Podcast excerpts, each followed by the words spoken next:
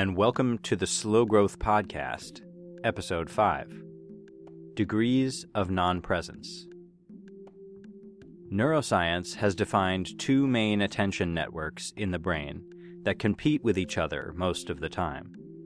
These are the task positive network, active when we deliberately focus our attention on something in particular, and the default mode network, active when we're not willfully directing our attention, and it's wandering automatically from topic to topic, led by associations to things we've recently experienced and by signals in the body that dictate our mood.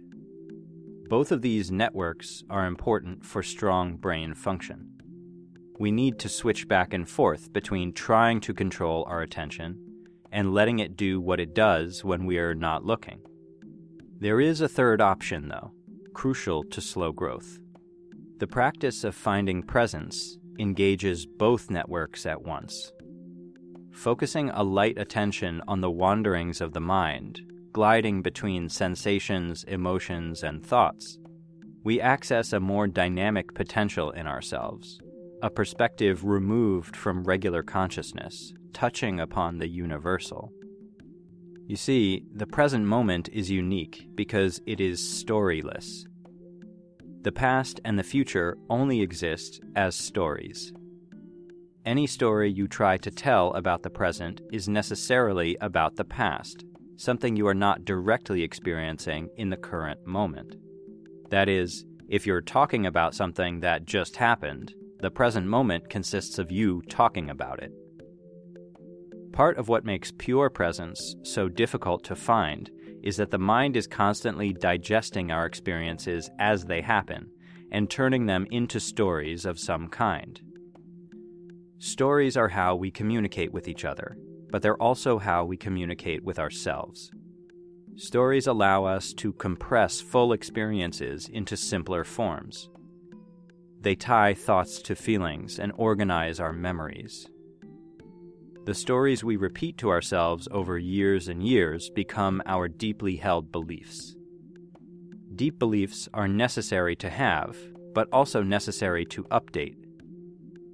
We are living processes embedded in huge networks of other living processes, so things change over time.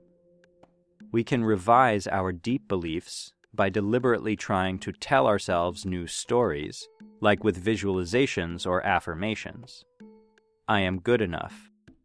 I love and am loved. The world is safe. We can also practice finding presence and let the beliefs update themselves implicitly by trying to experience reality as directly as possible. In order to better practice presence, it helps to know what takes us away from the present moment there are layers or degrees of non presence. Layer 0 is presence. This is focus on your attention itself as it moves from one point of focus to another, being aware of your sensations, emotions, and thoughts as they occur in real time, not having your awareness overtaken by any one thing at the expense of the others, but maintaining a panoramic awareness that includes each moment of focus, as well as the transitions between them. For example, I notice the sound of a car outside. That makes me feel annoyed. That makes me think what that person must be like. I remember a time when I was crossing the street and got scared because a turning car got too close to me. That makes me angry. Now I notice the sound of someone talking in another room. I notice that I'm trying not to listen to them. I notice my attention going to my feet. I notice my feet are feeling cold. This makes me wonder why my feet are cold. And so on. This is full tilt, sustained presence. What makes it full presence is that even though the stories are coming up and they lead from one thing to another, a thought to a feeling to a thought to a sensation, I'm not getting stuck in any one particular place for more than a moment. It's the subtle difference between being inside your attention and observing it from an outside point of view. It is very rare to be able to do this for more than a short episode, before having your awareness fully enveloped by an emotion slash thought cycle, also known as a story. The first layer of non presence is judgment about whether a sensation, emotion, or thought feels good or bad. This kind of judgment is more primary than the judge from episode 4, which is more of an inner character who turns these basic judgments into global judgments. Not just, this feels good or bad, but this is fundamentally and eternally good or bad, and your relation to it determines whether you are fundamentally good or bad. That's the judge. But this first layer of non presence is less extreme, just a basic feeling of wanting more or less of something.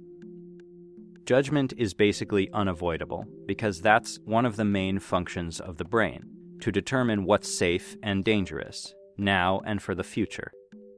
During the process of finding presence, the signal we get from this basic judgment process might enter our awareness, at which point our attention will lock onto it.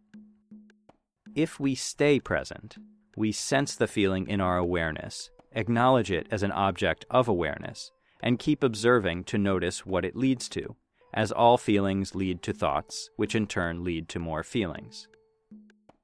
If we don't stay present, we go into the judgment, the good or bad feeling.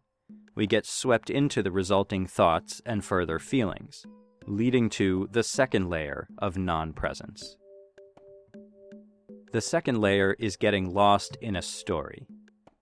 Stories are ways to connect judgments, feelings, and thoughts through time. When our mind comes up with an explanation for why something is good or bad, what made it that way, we get lost in a story about the past. When our mind shows us what good or bad situations we might get into because of the goodness or badness of our current object of focus, we're getting lost in a story about the future. Getting lost in a story of the past and or future is incredibly normal because that's how we naturally organize information. Stories about the past or the future are also the hardest to get out of and get back into presence. We're caught in a cliffhanger, and we want to know what happens in the next episode. That's why Netflix works so well.